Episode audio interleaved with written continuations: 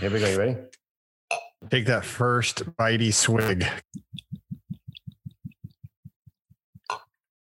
before the ice mellows it out. Mm. Tastes like we're out at sea.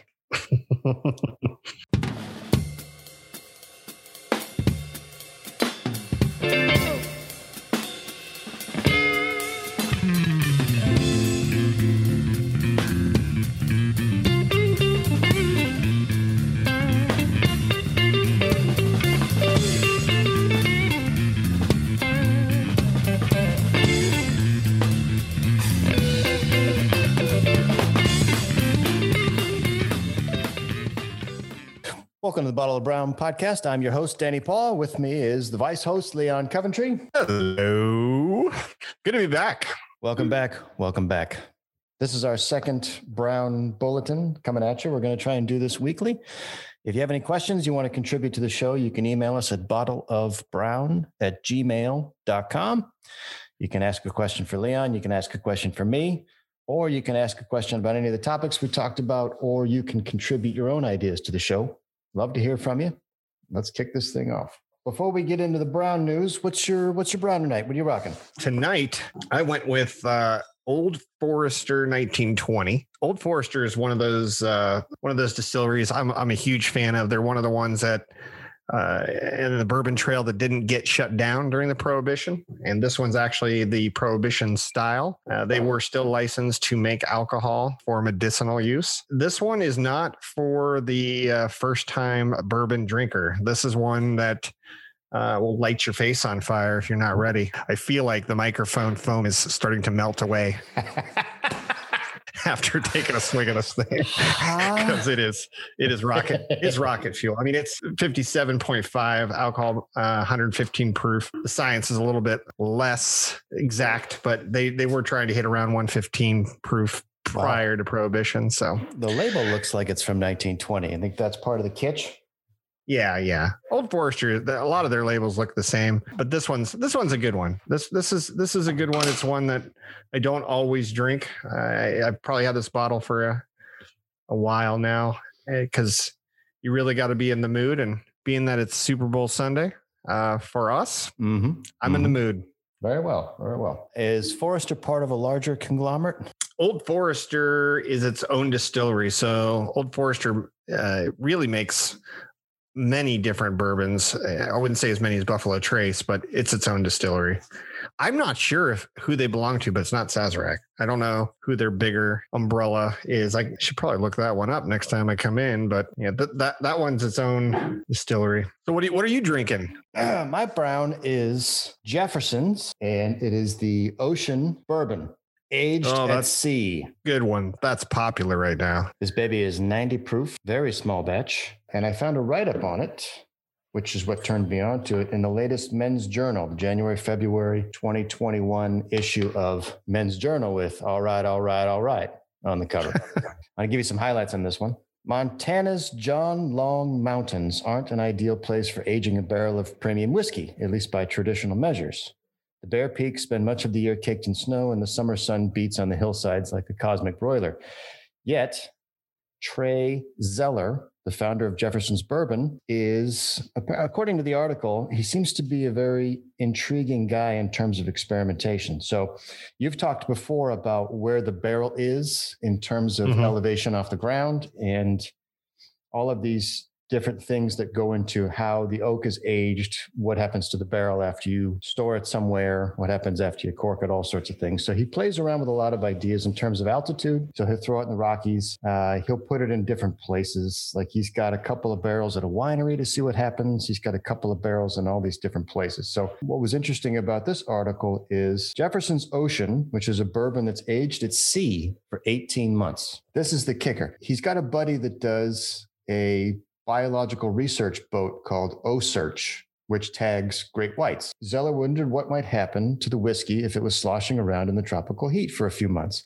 So he convinced his buddy to let him strap three barrels on the deck of OCEARCH's 124 foot ship. What came back was a young, in terms of its actual age, but one that tasted far older and more complex, full of caramel notes and a briny sweetness like aged rum.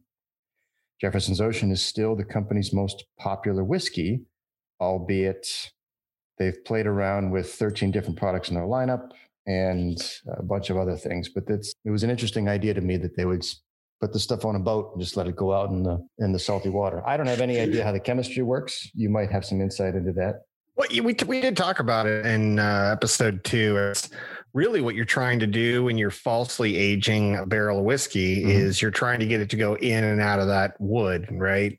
Inside the wood, devil's cut. Anything that evaporates, angel's cut. Everything mm-hmm. else filtered and you drink it. If you can accelerate in any way that from happening, that's what Cleveland's been doing. Cleveland makes a bourbon. It's called Cleveland Bourbon Small Small One. And they are playing around with throwing barrels uh, in warehouses and then turn up the heat, turn the heat, turn the heat, and, and trying to get it to breathe in and out of the barrel.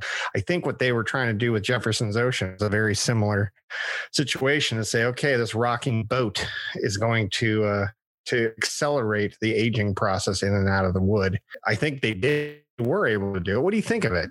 You like it? Well, I mean, you can you can kind of see it here. It's thick. It it kind of coats the glass. It's got a very cough syrupy kind of feel to it.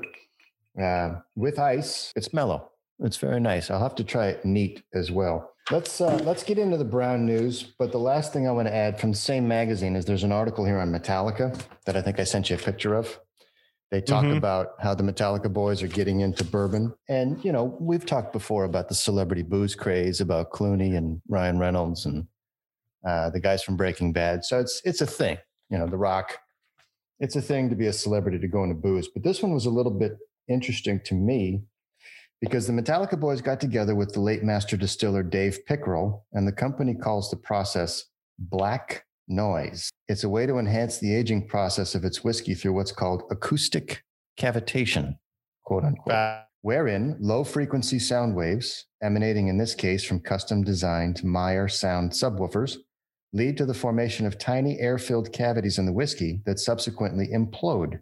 When that happens against the side of a barrel, it allows the whiskey to penetrate the charred insides like tiny liquid needles, artificially accelerating the aging process. It is a patent pending treatment known as black noise. Neat stuff. That's the magic. That's that's what everyone's trying to figure out. At these aged spirits, how do we get it faster?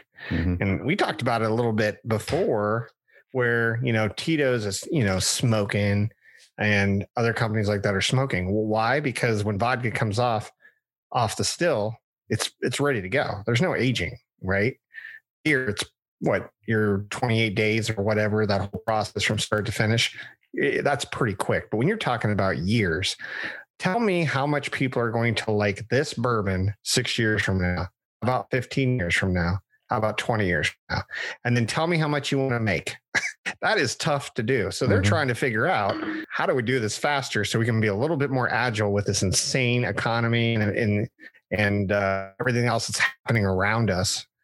Because bourbon might be out in 10 years and something else is in and you know, tequila's hot and bourbon's out. All of a sudden you're stuck with you know tons and tons of inventory that you can't sell. All right my man let's get into the brown news. What do we got? So the first one is uh Ardbeg 19 year old $300 bottles 95 points is 46.2% alcohol by volume but here's the fun part i'm not going to read all of these because we don't have all night just the highlights but the highlights of of how they write the tasting notes. Uh, this that you deserve a doctorate. I'm going to do my best. Uh, my my best voice. Book on tape, boys. Oh, okay. Book on tape. The early nose offers a hand rolled tobacco, ginger, black pepper, and fragrant wood smoke. Medicinal notes, brine, and lemon develop in time. A sweet pea smoke, tropical fruits, toffee, and aniseed on the palate with smoked haddock and a suggestion of tar. I mean, come on. Baby, turn the lights down. We're talking about some bourbon here. Who the hell picked up that? Nobody is the right answer. Ardbeg. yeah. All right, let's move down the list here. Kings of or King of Kentucky 14-year-old single barrel. Single barrels are getting more and more popular. And something about the single barrel, it just makes it more rare. I, I think to me, uh, it's a consistent taste, uh, and um, you're seeing almost all of the major brands really start to promote their single berries, but single barrels. But okay, King of Kentucky 14 year. Is it a is it a rarity thing? I mean, is it is it more expensive? Does it take longer? What's the significance of a single barrel? No, it's it's just that it's unique. That barrel to barrel isn't going to taste the same. When you get to blends, Yeah. I mean, Blanton's is a blend of many different Blanton's barrels, right? So you're going to get a very consistent. When I go buy a bottle of Blanton's, I know what it's going to taste like. It's the single barrel similar to like vintage of wine. Like I Mhm. like that single barrel because I've had them before and they're they're pretty good. At least that's my my opinion on it. So Angels Envy cask strength port barrel finished bourbon. I think we've talked about Angels Envy in the past Mhm. can't legally call it bourbon because for it to be bourbon, it's got to qualify for all those. It's got to be in the virgin barrel. It's got to be distilled, uh, you know, all those different things. Angels Envy, they pull it out of that bourbon barrel that is the virgin barrel. They age it just like they always would, but they Angels Envy always throws it into a port barrel, and that they finish it in there. So it's pretty much just bourbon with a port barrel finish. This is one of those ones I'd love to try the the Angels Envy cask strength because you don't see that very often. As a matter of fact, out here in California, I, I don't see Angels Envy on the shelf very often. Okay, next one is Four Gate 10 year old Tennessee Foundation straight bourbon. It's $150 bottle, 94 points, uh, 51, 56.1. Four Roses limited edition small batch Kentucky straight bourbon. That's one I actually have downstairs. Yeah. What's your opinion of Four Roses? Four Roses is okay. It's a to me, it falls in the same category as um, the woodbirds or Mhm. you know even Buffalo Trace. Uh, I, I wouldn't put it in the same category as Bulleit. I don't think Bulleit. I think Bulleit's a lesser bourbon, but it's a good mixing bourbon. So I would I drink Four Roses, uh, and I think it's good. It's a great distillery, and uh, it's it's it's got a lot of history in it but th- again, this is one of those uh, small batches or, or you know, single bourbon and single barrel. And this $150 bottle, and th- it's legit. If you get the if you get one of those for four roses, you're you're not going to be disappointed. A little book, chapter four. Never even heard of this. As a matter of fact, I'm going to be on the lookout for it now. That's called Little Book Chapter Four. Lessons honored blend of straight whiskeys. I think it's a cool bottle. It's a cool looking bottle. About 125 bucks. Lucky Seven. I have seen this one and I wish I would have picked it up now that it's on this list. Uh, Lucky Seven, 12 year old, the proprietor, single barrel Kentucky straight bourbon. Again, bourbon. First appearance of the Japanese whiskey came out. Mars uh, Kamagate limited edition. Mhm. Have you had any of those? Being uh, the world traveler Um, that you were? Suntory has a whole bunch of them from the top, which is the Yamazaki, which you got to wait 18 months to get one bottle, all the way down to some of the uh, hibikis or hibakis that they sell at Costco. The the uh, the winner on this list was Old Forester 150th anniversary batch. Um, I haven't even seen it in the stores. Love to see it. Love to try it. So it's an upgrade of what you're drinking tonight. Yep. Very well. And since since this is the winner, I'm going to read one more tasting note for you in my best sleepy voice. Do it. Sweet notes of grape jelly, cherry pie, orange peel, and brown sugar. Balance on the nose against mature whiskey aromas of earth, leather, and antique closet. I think what's what's that app that Back up. Closet? that's what it says. Antique closet. When I when you drink that, you think you're in your grandma's closet. That's what I got from that description. The that's the that is the brown notes of the week. Well done, sir. Well done. All right, let's uh, let's jump into headlines. I grabbed a few from today. Of course, number one being that the Tampa Bay Buccaneers won in the big game against the Kansas City Chiefs in what is probably one of the shittiest Super Bowl games in the recent memory. Having it be a New England Patriots slash Tom Brady fan, I can say it was better than the Rams game. However, I was still extremely disappointed in the amount of penalties. I thought Mahomes was injured because he was really slow. How many people did he hit in the face mask today that dropped the ball? It seemed like it was happening left and right. That Yeah. one through throw he made where he supermaned out. I'm talking about Mahomes. He supermaned out and threw that thing sidearm somehow 20 yards, hit his dude in the face, and he Yep. dropped it. amazing, like- amazing release on that guy. He's wonderful. Yeah. He's going to be the best. He's going to, you know, he's going to look back at his second Super Bowl and go, "Yeah, it sucked. I was injured, but you know, my 12th Super Bowl. You know, that's that's the way his story is going to go down." So I hope Yeah, but- that Tommy would have retired, but again, he's like, "Nope, I'm going to keep playing." It's like, dude, come on, leave some for the rest of us. That commercial was fantastic from T-Mobile though, with him and Gronk on why they came back. That was hilarious. Which is funny that you mentioned that because that's what we want to roll into is we want to talk about some of the Super Bowl commercials. So I have behind me for your viewing pleasure, Oh. we did a ranking on this large whiteboard. hmm We did a ranking of the first half of the commercials because by the time the halftime show rolled around and the Weeknd played, uh, I got nothing against the Weeknd. Looks like a nice dude. And apparently his songs are memorable, but not enough to go, oh, yeah, I know that guy. I know where I heard that song. Because the wives were sitting back going, oh, yeah, I know this song too. Oh, he did this? So that's, you know, as, as pop stars go, it's kind of like, shouldn't we know who you are, especially if you're playing the Super Bowl? So he certainly didn't hit our age demographic. Of the commercials that we rated in the first half. Now, again, I didn't do any halftime commercials because by then we were done. I got to say, M&M's came in strong. Oh yeah. Solid opening. Yep. The mansplaining joke hit hard. The Karen joke hit hard. I thought that was solid. And then it kind of went into this ski jump, downward slide. And some of them were like, yeah, okay, kind of. mm." One of the door dashes was pretty good. Uh, the Scott's Miracle-Gro Turf, where Travolta was dancing in front of the camera, I thought that was kind of nice. I didn't even know he shaved his head. Yeah, I- he's bald. He's Yeah, been- that's bald. amazing. Yeah. That's a good look for him. Uh, we thought the Rocket Mortgage ones with Tracy Morgan were pretty good.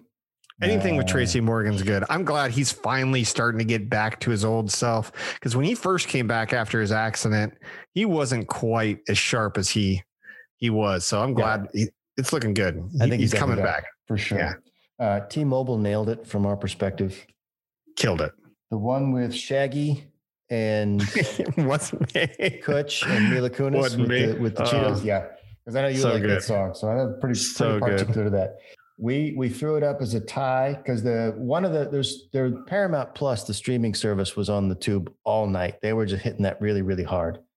We didn't really care for most of them except for the one at the end where they found Patrick Stewart at the top of the mountain. We thought that one was pretty solid. That was good. Yeah. Um, and so the winner was between M and M's and the Wayne's World Uber Eats commercial. What did you think of the Bud Light uh, heroes all coming back? It was actually very cool to see all their old commercial, uh, historical commercial people come back. I love that. I got to say, I was disappointed Really? with the amount of potential that that commercial had.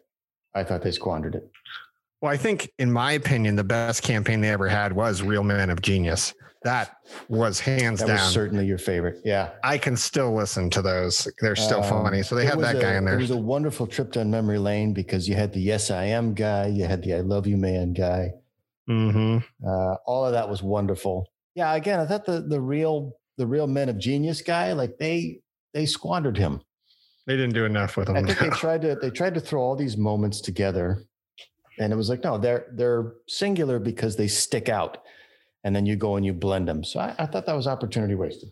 Uh, what I thought was your boy Will Ferrell did a very funny one on GM's electric vehicles. I love the fro he's got going now. Mhm. Yeah, he Um, he's he's good. I was, you know, I honestly, I I, definitely said, "Everyone, quiet, quiet." I'm watching this one because I saw Will Ferrell. I'm like, this is going to be amazing. It was good. It was fine.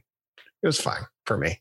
Yeah, and I think his wife is Finnish, if I remember that right, because he's told some really funny stories on Conan about going back to Swedish. Finland with his wife. She's Swedish. Yeah. Oh, she's Swedish. Okay, it's definitely uh, up in that region, and I just love his description of he's like the tallest, tallest person, and it's pretty. It's pretty funny. It's well, he does good. these very, very realistic Scandinavian encounters. Like I play, he played tennis against Bjorn Borg. He was in that movie with Rachel McAdams where they did uh, Eurovision. Is that what it was? Yeah, Like he's yeah. kind of ingratiated himself into that culture. It's like uh, Hasselhoff in Germany. Transitioning on, we're going to do top nine because I don't have 10. We're going to do top nine Super Bowl advertisers because you know there were some names that were absent this year. Did you see any Budweiser commercials? Oh. Did you see any Coca Cola Coke and Pepsi. commercials? Yeah, Coke and Pepsi backed out first Yep. time, and they were citing due to COVID, an economical hardship that they weren't going to do that. And I thought that's that's not possible. I mean, people have got to be in their houses drinking soda. I Yeah, can't I believe that that industry was negative affected. Why would that they harshly. think that their prime demographic isn't watching a football game? So, of the nine Right. top advertisers of the last decade, at least four are not planning on running ads during Sunday's game. This year, a number of brands known for their iconic Super Bowl commercials, Budweiser and Coca Cola, for example, are sitting out the big game. It leaves openings for newcomers such as DoorDash and Chipotle. Uh, and I might add that the Razzie of my halftime list goes to Oatly. Do you remember the Oatly commercial? I don't actually even remember it. I don't drink Oatly. I wasn't aware of Oatly. So, in the vein of there's no such thing as bad publicity, the guy hit it out of the park. But if I had a template for a stupid waste of $5 million, it would be the CEO thinking that A, he could sing, or B, that he was funny. And so, for those of you that missed it, it was a nice picture of the sky with a odd musical melody and an out of tune singer. And as you pan down, it was a guy at a synthesizer singing about whatever. That's how memorable it was. Did you see the five second Reddit commercial? I did not. Do tell. Uh, it flashed. It flashed so fast. I was like, it was a paragraph that said, I can't believe this worked. And it was just writing, but it was for five seconds and it flashed and it was gone. I was like, what the hell was that? So I went back and rewound it and paused it so I could read it. And it was Reddit said, this is as much as I could afford was five seconds of airtime during this.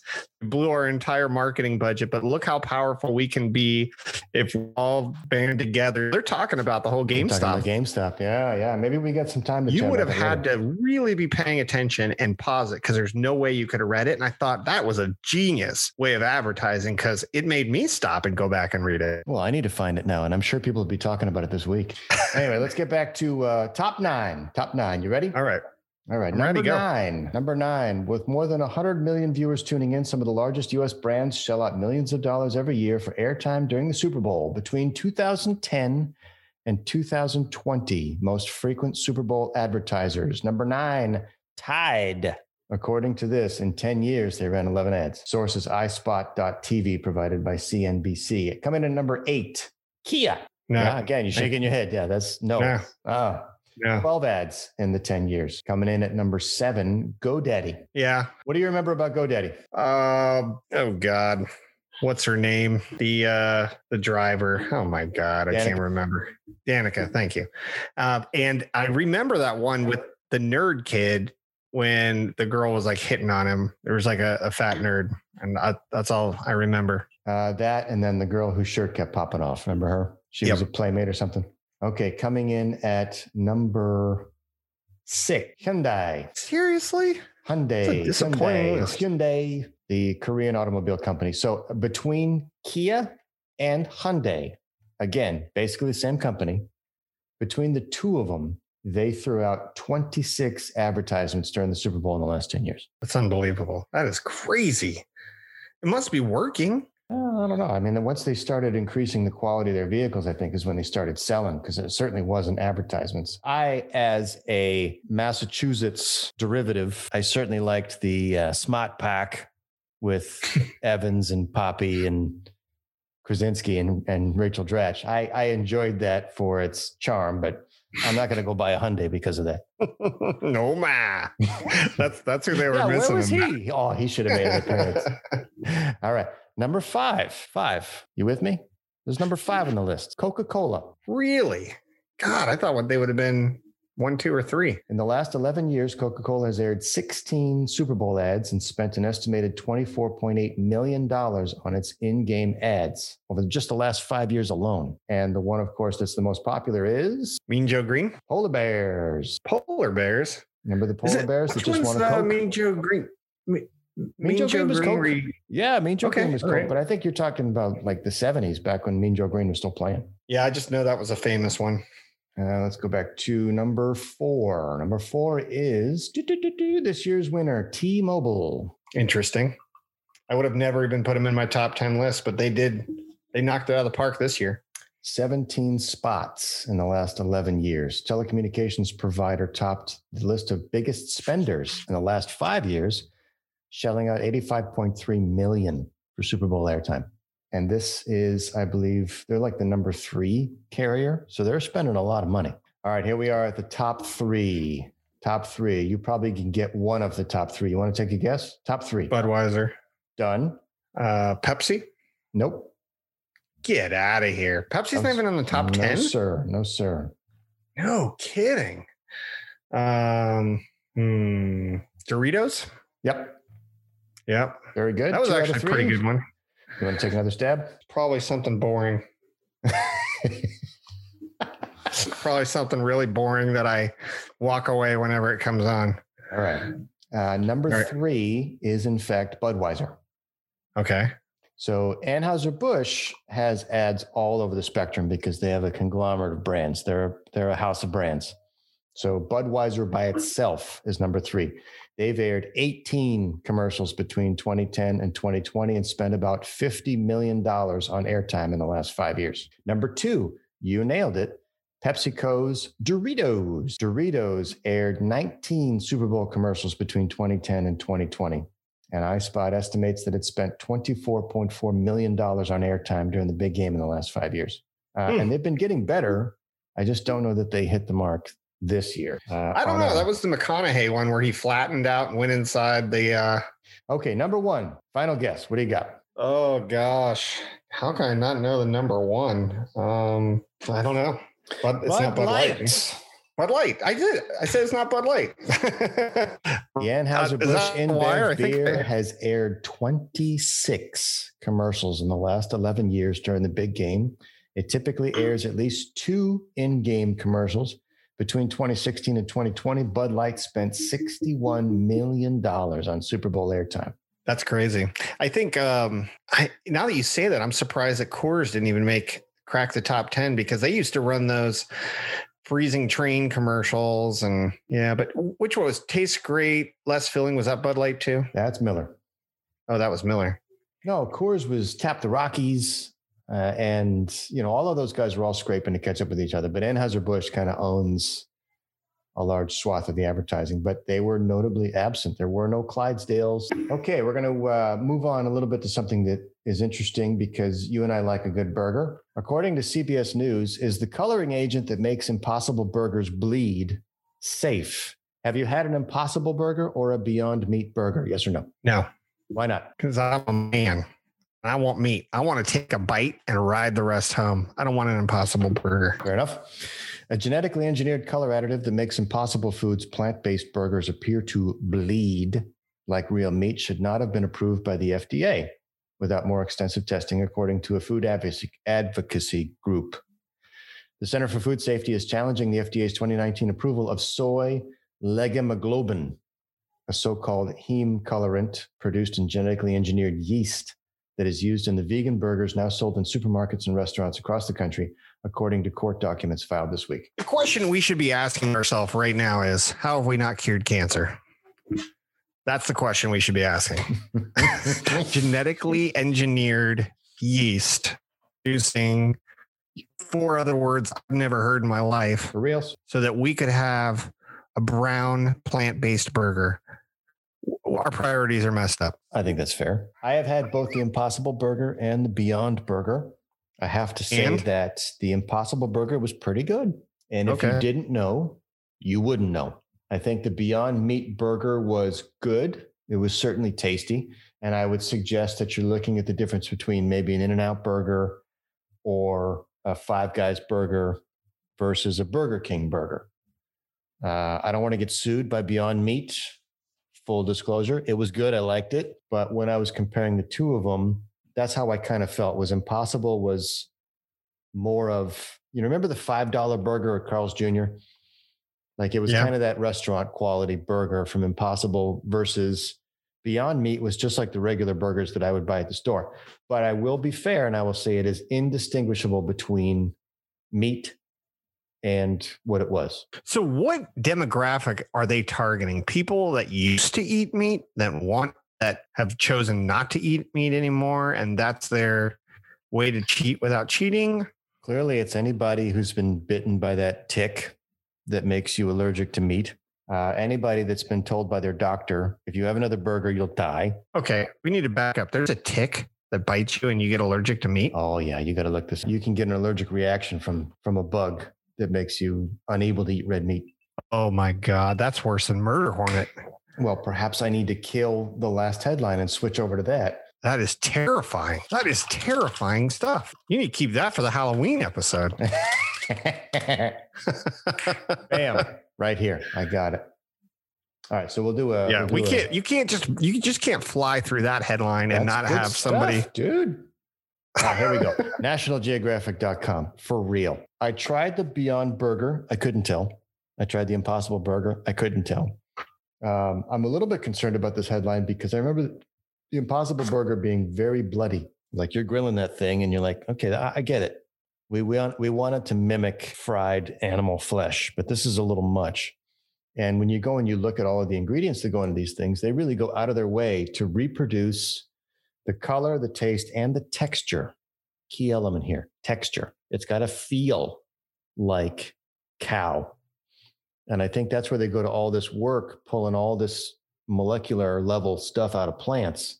Where, you know, we got, um you got Boss Burger out there still, right? Uh, not not that I've seen. It's possible. I wouldn't know where to look for it. Boss Burger allows you to get the black bean patty. I do like black bean burgers. That's I do like really that. good. They're good, but they're not trying to be a different burger. No, it's that's, just it's so good. that's the thing is uh, find find a vegan or vegetarian thing that works for you. So it's either got to be somebody that got bitten by this tick, and I got a follow up article. I found a National Geographic article. It's got to be somebody that has been told by their doctor, if you have any more red meat, you'll die. Or it's got to be somebody who's woke, who Yeah. says, I want to be, I don't want to ab- abandon my red blooded manhood, but I want to be healthier. Uh, and the fourth category is somebody like me who's just curious. yeah. So I, Try I it tried once. it. Eh, I don't want to pay eight times more to feel better because in the end, there's so much engineering that goes into this and so much big food that it's really not much healthier for you other than you can say, I didn't kill a cow. So for all of you people out there, your significant other is a vegetarian and you don't want to get yelled at tonight. Bravo. Beyond meat. Well, I, when I was my former position, I obviously spent a lot of time with chefs. I was very uh, into what is trending in food and everything that, that goes along with it.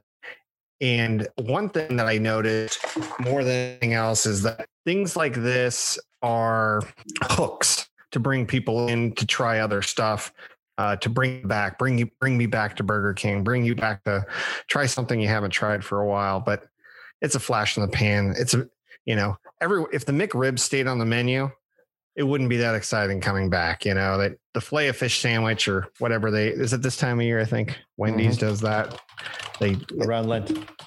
yeah, because it's exciting. Like, ooh, it's it's uh it's something that's a little bit different. It's something I miss. The Shamrock Shake, all those things. If they stayed on the menu all the time, it wouldn't be that great.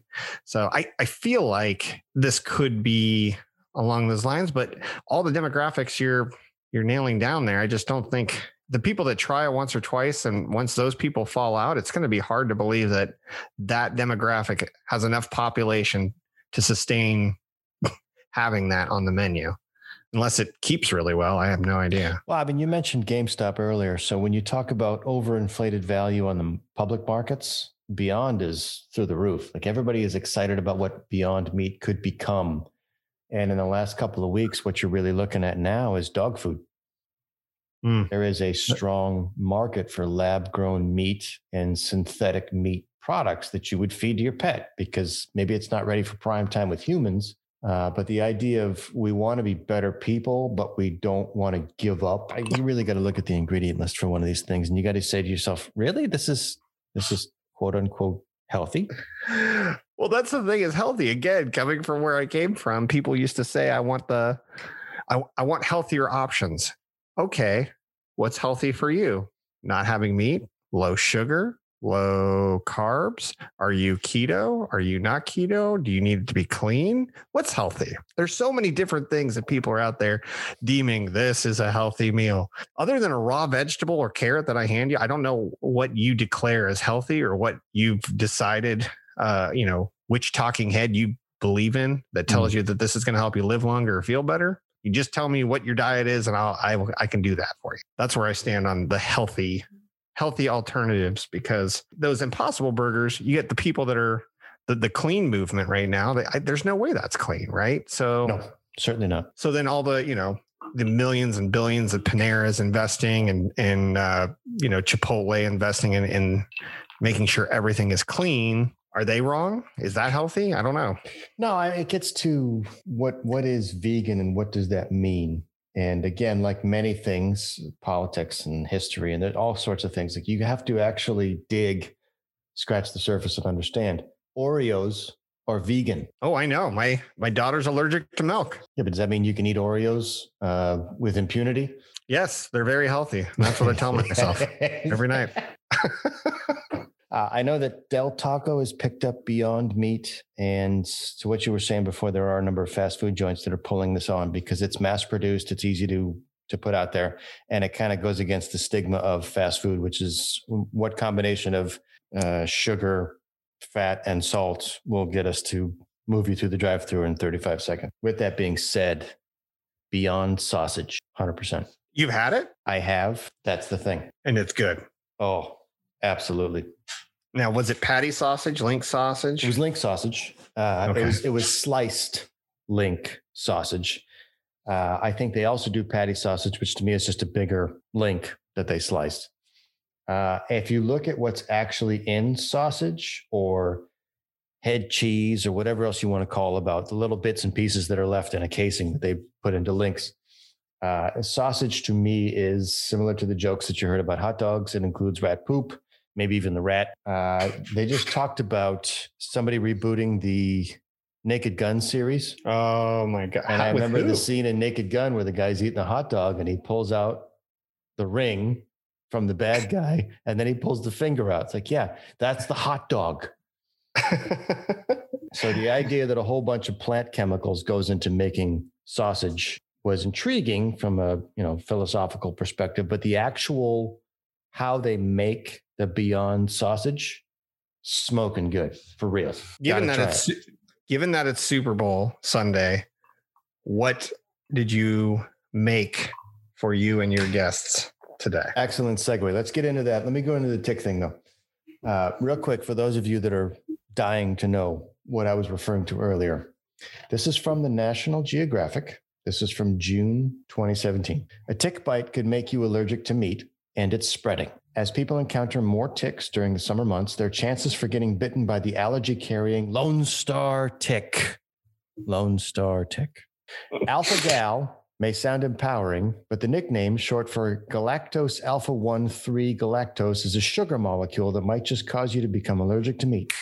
Dun dun dun. The sugar molecule is spread from the Lone Star tick bite, named for the Texas shaped marking on its back. Once bitten by a Lone Star tick, the body's immune system is rewired. That is freaky, terrifying. Activates your allergy immune system. From this, your body creates alpha gal antibodies, and from that point on, the body is wired to fight alpha gal sugar models mo- molecules. The majority of people who develop alpha gal allergy syndrome realize their illness after eating meat, which is rife with alpha gal. That's A L P H A dash G A L, alpha gal.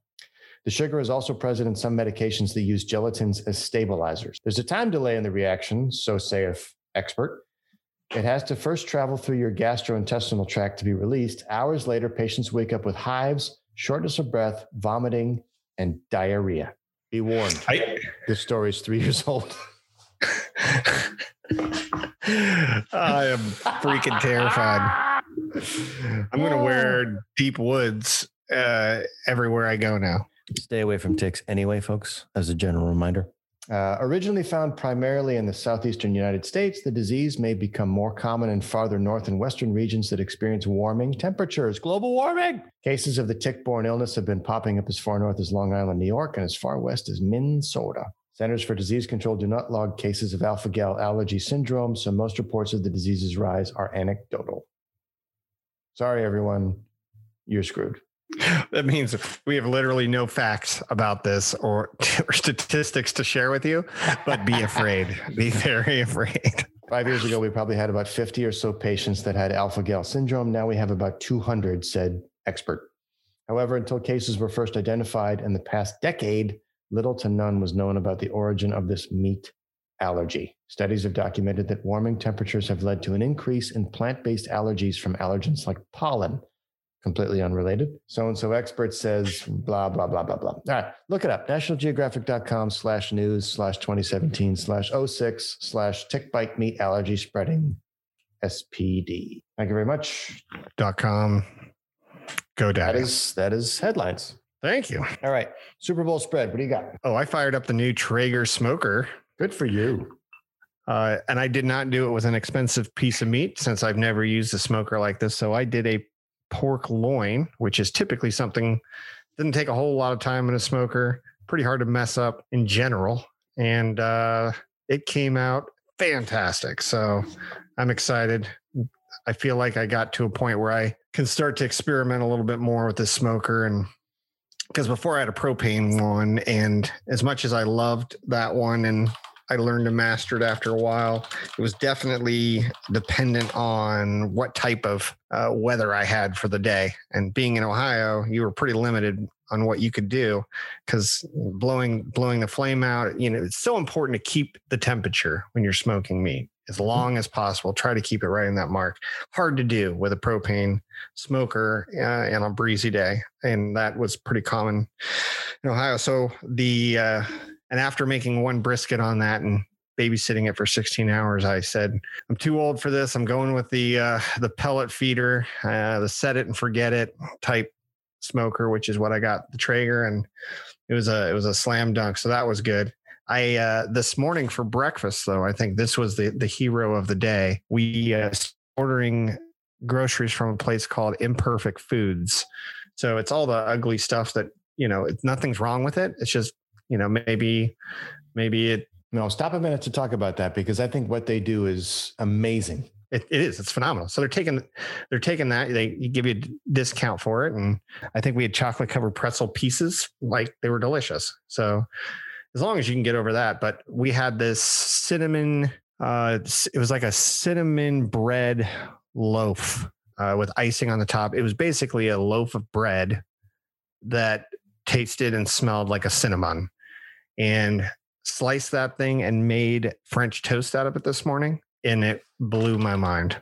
What is it about the Traeger that you like specifically? It's just that it's easy. Set it and forget it. It's good, trusted brand. Uh, Pit Boss is another one I've been hearing a lot about that people seem to like. Not a fan of the green egg. I get it. I'm not a purist like those people out there. I just don't have the time to babysit food all day. And I really like smoked food. It's just it takes forever to make it. That's why I like the Traeger. Yeah, it's fun. But I'm I have a grill too. I like I, I can't get rid of the grill. I have a, a built-in grill, so it depends what I, I'm doing that day. I like to make uh, skewers and all that, and throw it in the smoker. It's just the smoker is it makes delicious food, but you gotta you gotta be in it. you gotta make a time commitment if you're gonna make anything in there. So not always not always the case. How about you? What'd you what'd you have? We went back and forth on what to have because in the age of COVID, you have to be careful about who you have over. So it was just General Tizzo and his wife and his little girl. So we were going to expect him at 1.30. So somewhere between 1.20 and 1.30, he finally showed up. But by then, kids had already eaten, and we were kind of in that between meal period of, great, we just fed the kids, but the adults didn't eat because we want to be polite and wait for our friends to show up. So we're hungry, they're hungry. We didn't prepare a lunch because we didn't talk about it. We didn't really know when he was going to get here because he's he's an hour away. Like if you look at a map of the Phoenix metropolitan area, so in terms of where we are, I'm in Seattle and he's in Miami. So I never want to plan for him to show up. Long story short, we had finger foods all day. It was chips and salsa, it was veggie tray, it was whatever we could get out of the oven as quick as possible. We had uh, have you ever had Mississippi pot roast? Nope. Super good. Easy recipe. Number one, get a crock pot. Done. Go, go get Check. one and come back.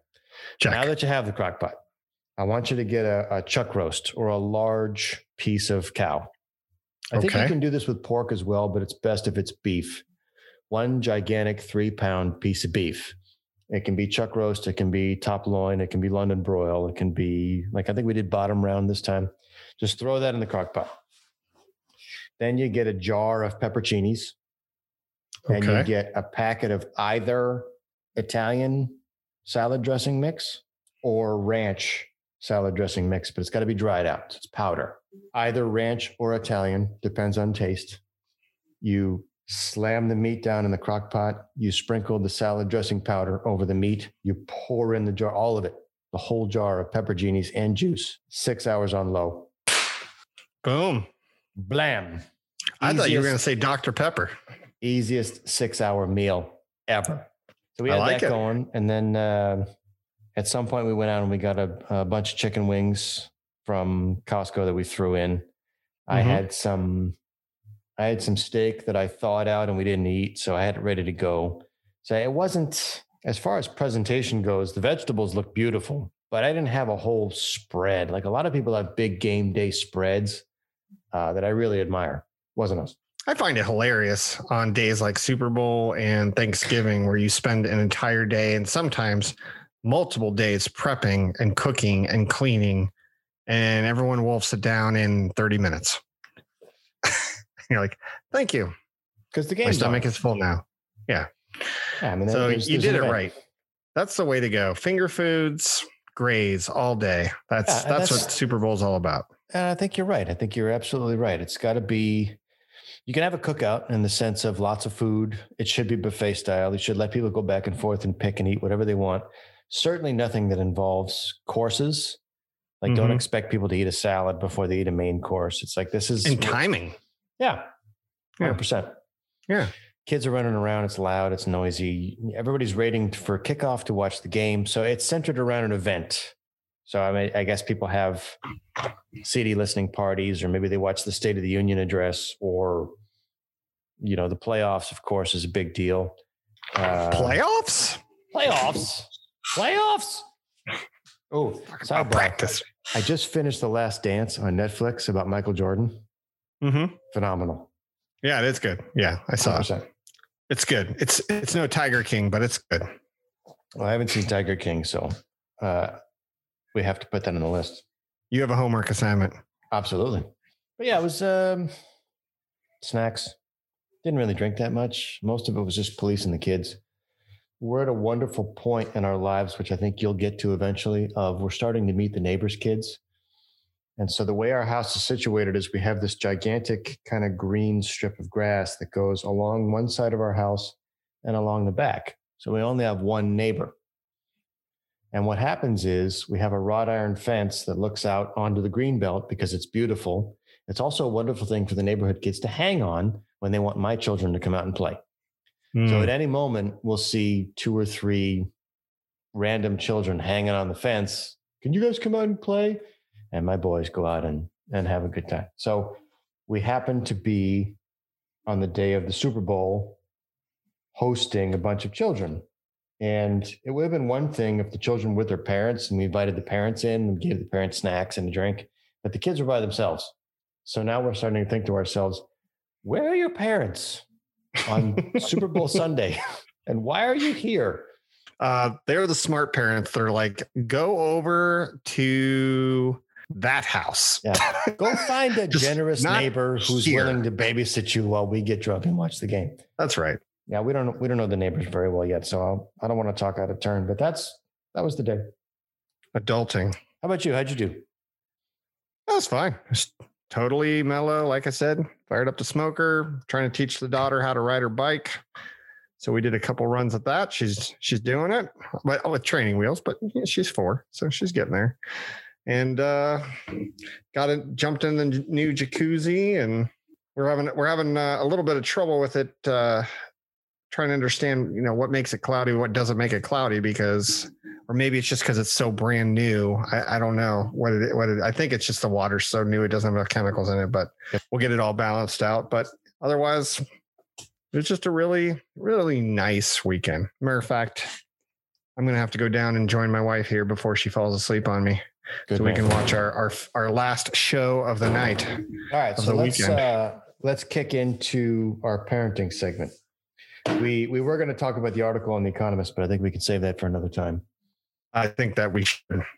I think that's a that, that's a nice um, hook. Let's talk about your let's talk about your bike riding because my five year old recently learned how to ride his bike as well.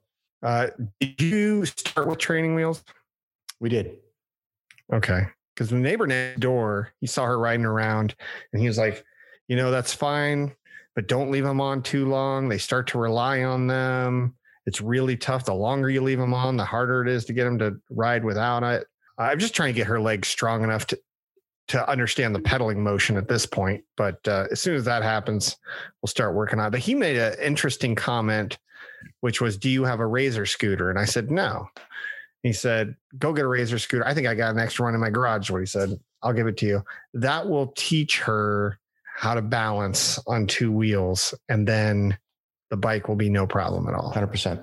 Yeah. Yeah. We did the same thing. We got a bike with training wheels to give them the idea of handle, sit, pedal. And mm-hmm. exactly what you said is he relied on the training wheels. He relied on wobbling. And mm-hmm. uh, I completely agree with your neighbor.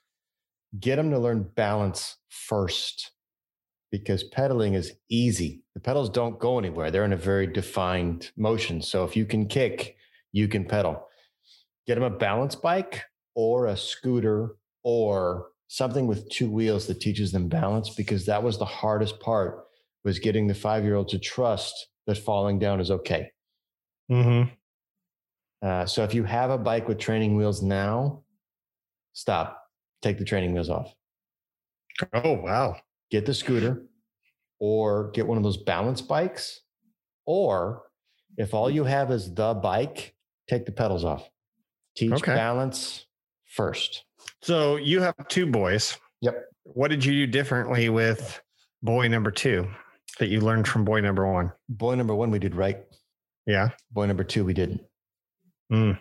Boy number two, we got the bike because boy number two wants to be like boy number one. So we got the bike to satisfy, we're all going to go ride a bike together. Boy number two was like, eh, whatever. Okay, we're all going to do this together. He never stood up on the pedals. He never got into it the way that boy number one did. Boy number one wanted to ride right now. And so at some point we pulled the training wheels and we said, if you want to ride, this is what you need to do in order to ride. So we could rely on that natural motivation to get out on the bike. Boy number two was like, yeah, okay, maybe I'll ride the bike, whatever. And so that was a harder journey. And what it took was you have to pull off the training wheels, then you have to pull off the pedals, then you have to get into a position where if you want to spend time with me, this is what we're going to do. And I hate that. I hate that denying a child attention, but it's it comes with a learning process of you need to do this. Uh, the irony is the five year old basically taught himself how to swim. So we thought maybe he would apply that aptitude to the bike didn't work out that way. So it took us took us quite a while to get the five year old to learn to ride a bike. Shocked to hear that because I know boy number two is physically gifted, and uh, you've met him, you've hung out with him, you've seen the attitude, you've yeah. seen that eye of the tiger. Uh, at one point, he said, "I want to swim," and he jumped in the pool by himself when we weren't paying attention. And next thing you know, he's on his own. But as far as the bike is concerned, he was like, "No, I got training wheels. I'm good." So it, we had to break him of the reliance on the training wheels. The fun part, though, was once he got it and he made it about 15, 20 feet by himself, then the eye of the tiger came back and he's like, Oh, I, I want to do this. And so I think you gotta you gotta understand the natural psychology of the personality of your child. But then after that, once you get that momentum going, it kicks in. Yeah. Yeah, it's a good tip. I'll take it. Yeah, balance first, then pedaling. And uh, I think that uh, does your little one swim? Uh, getting there.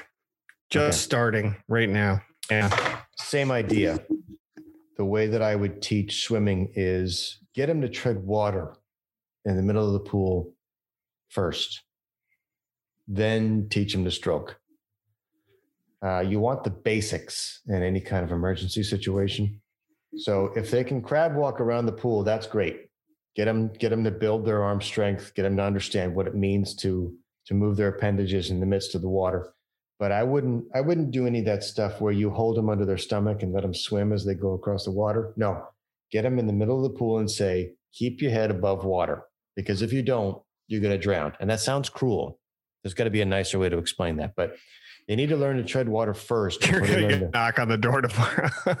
Child they got to they got to stay where they are in the water before they move through the water. It, make, it makes a lot of sense, honestly. It it really does. I can't remember if I had training wheels or not when I was learning. I mean, how would I? I have no idea. I should probably ask my parents. You parents. got to ask your yeah, you got to ask your folks after this after all this time. Yeah. Anyway, my man, that's our show for today. You got anything else you want to close with? Well, it's nice to be almost sober the entire show. Feels good.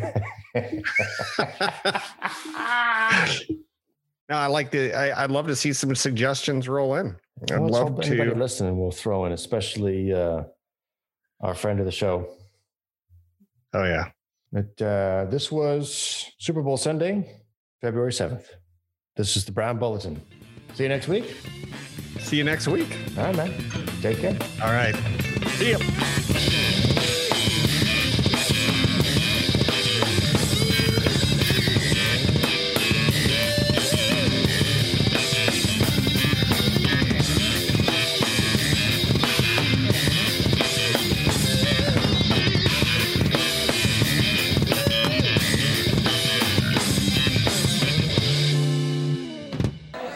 Place is dead anyway, man.